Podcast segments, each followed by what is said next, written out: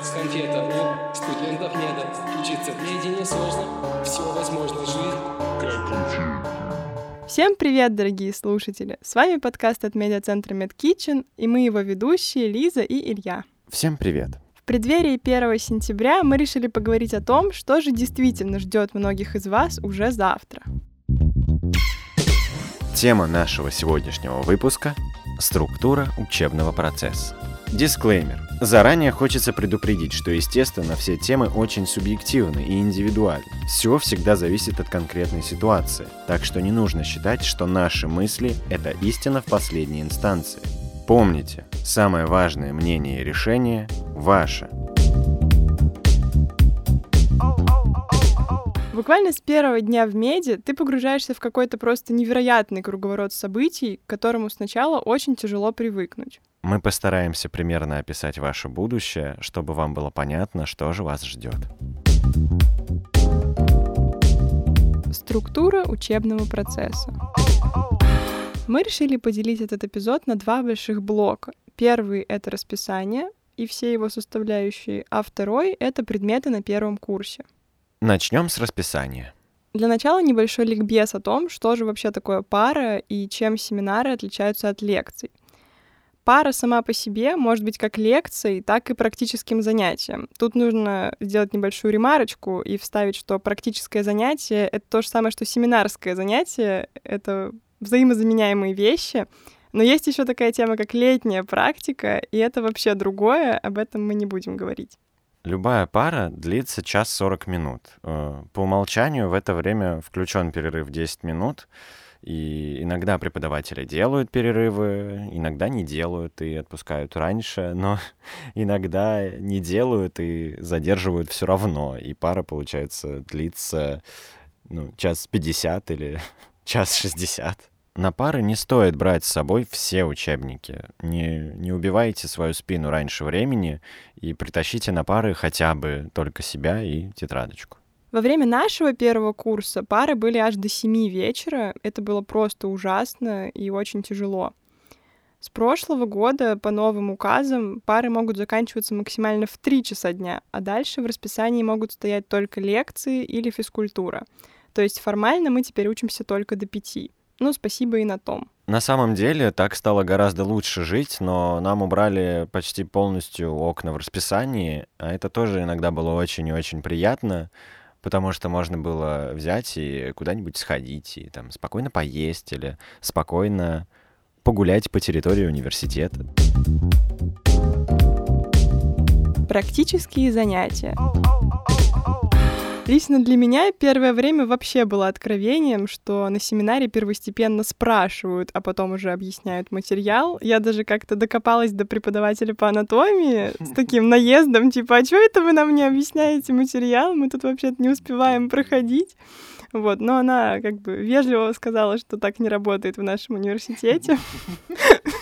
С этим надо просто смириться, потому что преподаватели обязаны вас оценить, а потом, если останется время, объяснить новую тему. И этот пункт для них не обязателен, и делается это чисто по желанию преподавателя. Научитесь разбирать материал самостоятельно, а в начале пары задавать вопросы, если они у вас возникли. Мне очень повезло, потому что к такой схеме работы меня еще преподаватели при подготовке к ЕГЭ приучили.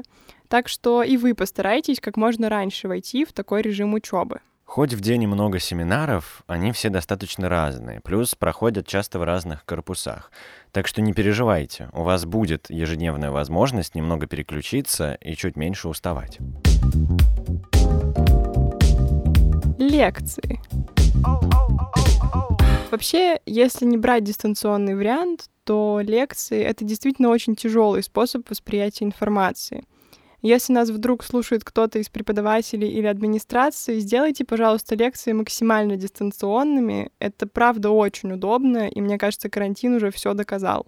Будьте готовы к тому, что обычные лекции не всегда топ, потому что некоторые преподаватели, к сожалению, не умеют нормально читать в микрофон, и в целом в аудитории на 600 человек довольно шумно. А также не всегда преподаватели используют презентации, что тоже печально. Сейчас все лекции ставят в основном либо в 9 утра, либо где-то в 3 часа дня. то есть первая и последняя пары.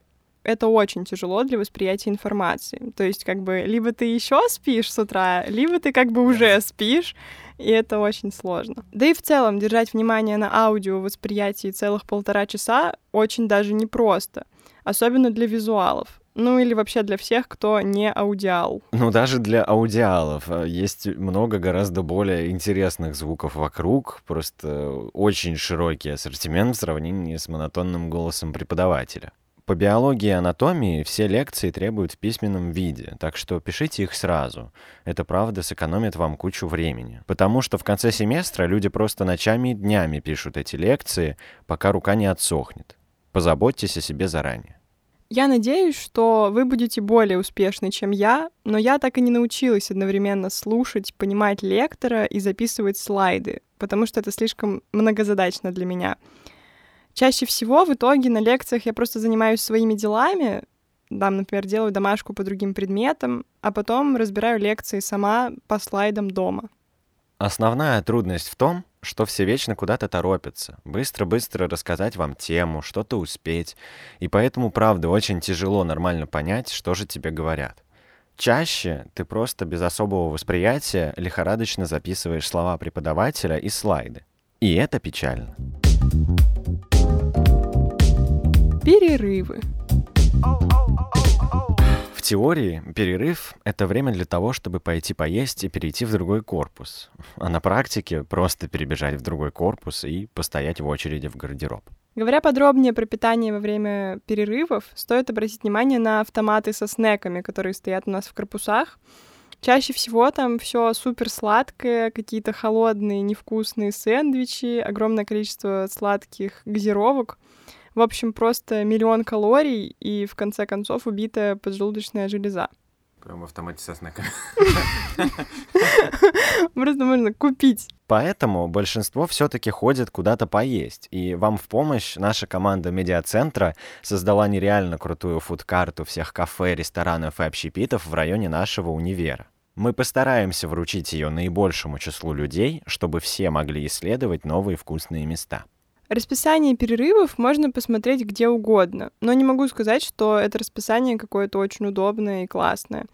Самый долгий перерыв длится где-то минут 40, и это при условии, что вас отпустят пораньше, и не будет очереди в гардероб, и рядом где-то есть место, где можно поесть, и там вообще не будет очереди. Ну, в общем, вы можете понять, что это все достаточно маловероятно. И, скорее всего, в вашем распоряжении будет, минут 20. Собственно, поэтому я и люблю окна в расписании, потому что это реально дает возможность сходить нормально поесть. Но также напоминаю, что и еду можно с собой брать, поэтому эта проблема в целом исчезает. Зачеты. Что же такое зачет? По сути, это контрольные точки в течение семестра. Как мы вам уже говорили, наша система обучения отличается от таковых в других вузах. Сейчас поподробнее расскажем, как это все работает. Немножко разберемся в терминологии. Смотрите, самое распространенное значение слова «зачет» — это тот зачет, который ты получаешь в конце семестра по всем предметам, и это обозначает, что ты все сдал. Также есть слово «зачет», которое имеет такое же значение, как и слова «диагностика», «контрольная работа» и «коллоквиум». По сути, это проверка знаний, типа мини-экзамен по одной теме. Таких контрольных точек может быть несколько в течение семестра, то есть прошли тему, сдали, прошли еще одну тему, сдали еще один зачет, а может быть и один. Но это уже семестровая контрольная точка, когда вы сдаете все темы за один семестр. Но может быть такая же ситуация, когда есть и то, и другое, то есть обычный зачет и семестровый зачет. Также есть третье значение слова «зачет». Это понимается как альтернатива экзамену. У нас есть предметы, где оценка не имеет значения, а важно просто сдать и получить слово «зачет» или «не зачет». Это так называемые предметы без экзамена. Чаще всего это какие-то гуманитарные или немедицинские общие предметы.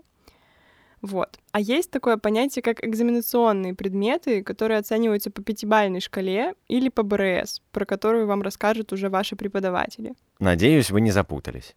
И очевидно, что к зачетам надо готовиться гораздо более усердно, чем к обычным семинарам.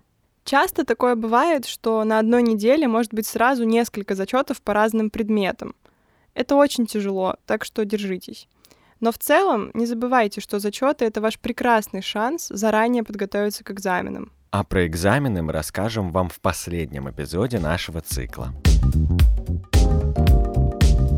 Отработки. Остановимся немного подробнее на этом не очень приятном, но очень важном моменте. Сами по себе отработки — это вовсе не обязательный элемент обучения. Если вы не успели сдать зачет на занятии, или, например, не сдали его с первого раза, или хотите повысить свой балл, или какие-то еще причины, это ваш шанс. Как вы можете догадаться, рано или поздно это коснется каждого из вас. Поэтому не надо думать, что вы пройдете стороной. Отработки обычно проходят вечером, и некоторые преподаватели готовы сидеть с вами сутками напролет, а кто-то, наоборот, просидит ровно 1,5 часа и ни минуты больше. Тут все зависит только от энтузиазма вашего преподавателя. Из-за этого могут возникать такие ситуации, когда ты 1,5 часа сидишь и даже не успеваешь отработать, и потом приходится ждать новую отработку. Старайтесь не затягивать с отработками и по возможности не коллекционируйте их, потому что ближе к концу семестра желающих становится все больше, отрабатывать все сложнее, а преподаватели, естественно, все более и более раздраженные. Теперь давайте поговорим про предметы первого курса. Я не думаю, что есть смысл как-то очень подробно описывать каждый предмет, но пару слов мы все-таки скажем. Анатомия. По сути, это самый сложный предмет. Это дословная зубрежка 1,5 года подряд. Сопоставление всех этих слов, которые ты дословно выучил, с не совсем очевидной практикой. Я имею в виду препараты, которые могут быть немножко поврежденными или старыми, плакаты, которые могут быть непонятными, трупы, у которого уже там другой первокурсник оторвал какую-то мышцу, и ты не можешь ее найти. То есть это действительно может быть тяжело. И ты можешь супер круто выучить теорию, а на практике облажаться и не сдать зачет. Пожалуйста, не забирайте с собой препараты из анатомички, а также не фотографируйте и не выкладывайте фотки трупов и препаратов в соцсети, потому что ваши друзья морально не готовы к такому контенту, а вы вряд ли готовы к отчислению. Часто на анате достаточно неадекватные дедлайны, что я имею в виду. Анатомия может стоять 2 дня подряд, и получается, что нужно выучить очень большой пласт информации за одну ночь. Например, выучить все каналы и прочие прелести височной кости. К сожалению, в моем случае анатомия забылась достаточно быстро, хотя я на самом деле очень хорошо учила ее в свое время, но, видимо, как-то мне это не помогло. Также отдельного слова заслуживает экзамен по анатомии. Я до сих пор считаю, что это был худший экспириенс в моей жизни, потому что у нас было очень мало времени на подготовку, огромный объем информации, и кафедра анатомии отличается огромным разнообразием требований к экзамену от разных преподавателей. То есть ты никогда не знаешь, что от тебя захотят услышать именно те преподаватели, которые у тебя будут на экзамене. Это печально. Но все прошли, и вы пройдете. Так что не расстраивайтесь. Биология. Как-то изначально в универе больше пугают анатомией, хотя биология тоже достаточно сложна, ведь есть большое количество неосязаемой информации, но в этом случае могут помочь рисунки. По этому предмету довольно частые зачеты, но при этом есть очень крутые методички и лекции, которые могут помочь в подготовке. Химия. Не могу сказать, что это какой-то очень сложный предмет, но, как вы уже все знаете, я не особо любитель химии просто. Но даже для меня кафедра была очень комфортная. На нашем курсе экзамен был в виде теста, и с этим была связана одна очень неприятная история, когда многие ребята решили, что они самые крутые, заплатили за этот экзамен, купили его. И в итоге был огромный скандал, и очень многим пришлось пересдавать. Поэтому, пожалуйста, старайтесь не покупать экзамены, готовиться к ним самостоятельно и не подводить остальных. Кафедра физики, математики и информатики. Вообще не вижу особого смысла разделять все эти предметы. Если вы вдруг забыли к универу математику, то вам будет немного тяжеловато. А если вы никогда особо не шарили за физику, то вы будете неприятно удивлены. Но в целом кафедра физики, математики, информатики — это вообще не самая ваша большая проблема на первом курсе. Хотя, если вспоминать наше время, история с физикой была просто огромным страданием, болью, миллионами отработок. И мы искренне желаем вам избежать всех этих неприятностей на вашем пути. Английский язык. Это очень комфортная кафедра для всех студентов, но, к сожалению, сам предмет очень недооценен. У нас очень много реально крутых и безумно интересных преподавателей. Но, к сожалению, многие студенты просто не понимают, насколько английский язык важен в медицине. А он очень важен. И просто забивают на него, потому что получить автомат, правда, несложно. Зачем же нам английский язык? Как нам твердят уже который год, английский — это современная латынь для медицины. Это незаменимый инструмент при изучении любой темы, потому что все топовые статьи и исследования первоначально выкладываются именно на английском языке. На третьем курсе вы прочувствуете это сполна. Латинский язык. Латынь — это очень важный предмет для анатомии и фармакологии. Латынь — это что-то наподобие секретного языка для врачей. Когда вы выучите основные анатомические понятия, всякие важные суффиксы и термины, вам откроется огромный удивительный мир названий болезней, которые вы сможете расшифровывать, даже если услышите впервые. Например, мы не знаем, что такое панкреатит, но нам известно, что суффикс «итис» обозначает воспаление, а корень «панкреас» — поджелудочная железа.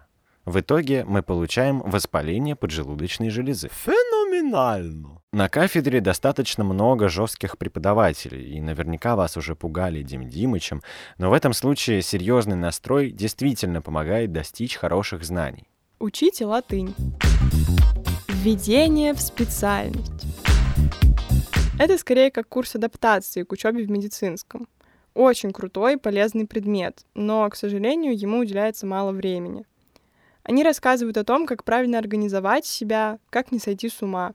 По сути, то же самое, что и мы делаем, но в более обязательном порядке. А у нас тут демократия. К сожалению, нам лекции ставили пятой парой, и слушать и воспринимать информацию было просто невозможно, и поэтому она во многом шла мимо. История России. Это один из тех предметов, по которым придется делать доклады, аннотации, рефераты и всякую бумажную работу с литрами воды внутри. У нас был очень увлеченный своей работой преподаватель, слушать его было интересно, а зачеты были до 9 вечера. По сути, это как предмет для общего развития.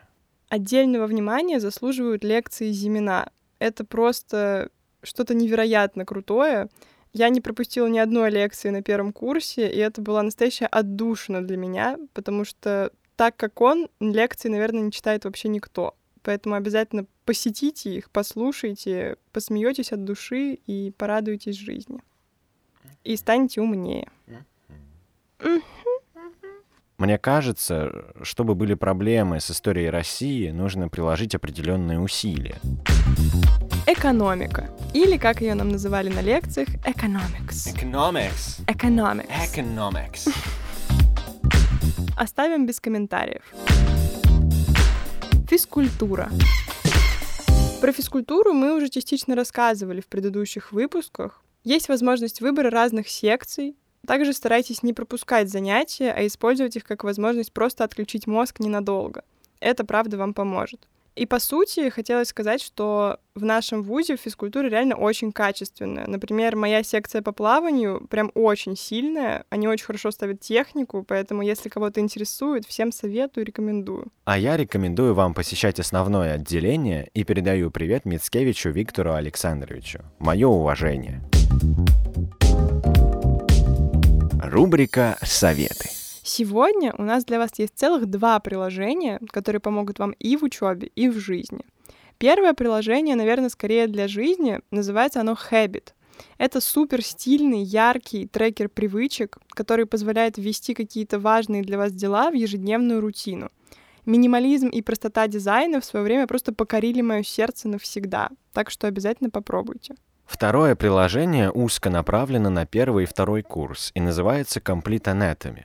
Оно платное, но мне в свое время очень помогло с изучением мышц, сосудов и нервов. Приложение представляет собой трехмерную модель человеческого тела, в котором можно добавлять или убирать системы органов, смотреть на их расположение и крутить на все 360 градусов. И отдельно можно нажать на каждое анатомическое образование и прочитать информацию про него. Это был подкаст от медиацентра MedKitchen. Мы ждем ваши вопросы в личных сообщениях нашего паблика, а также ваши оценки и фидбэк, чтобы мы знали, что стараемся не зря. До встречи в эфире!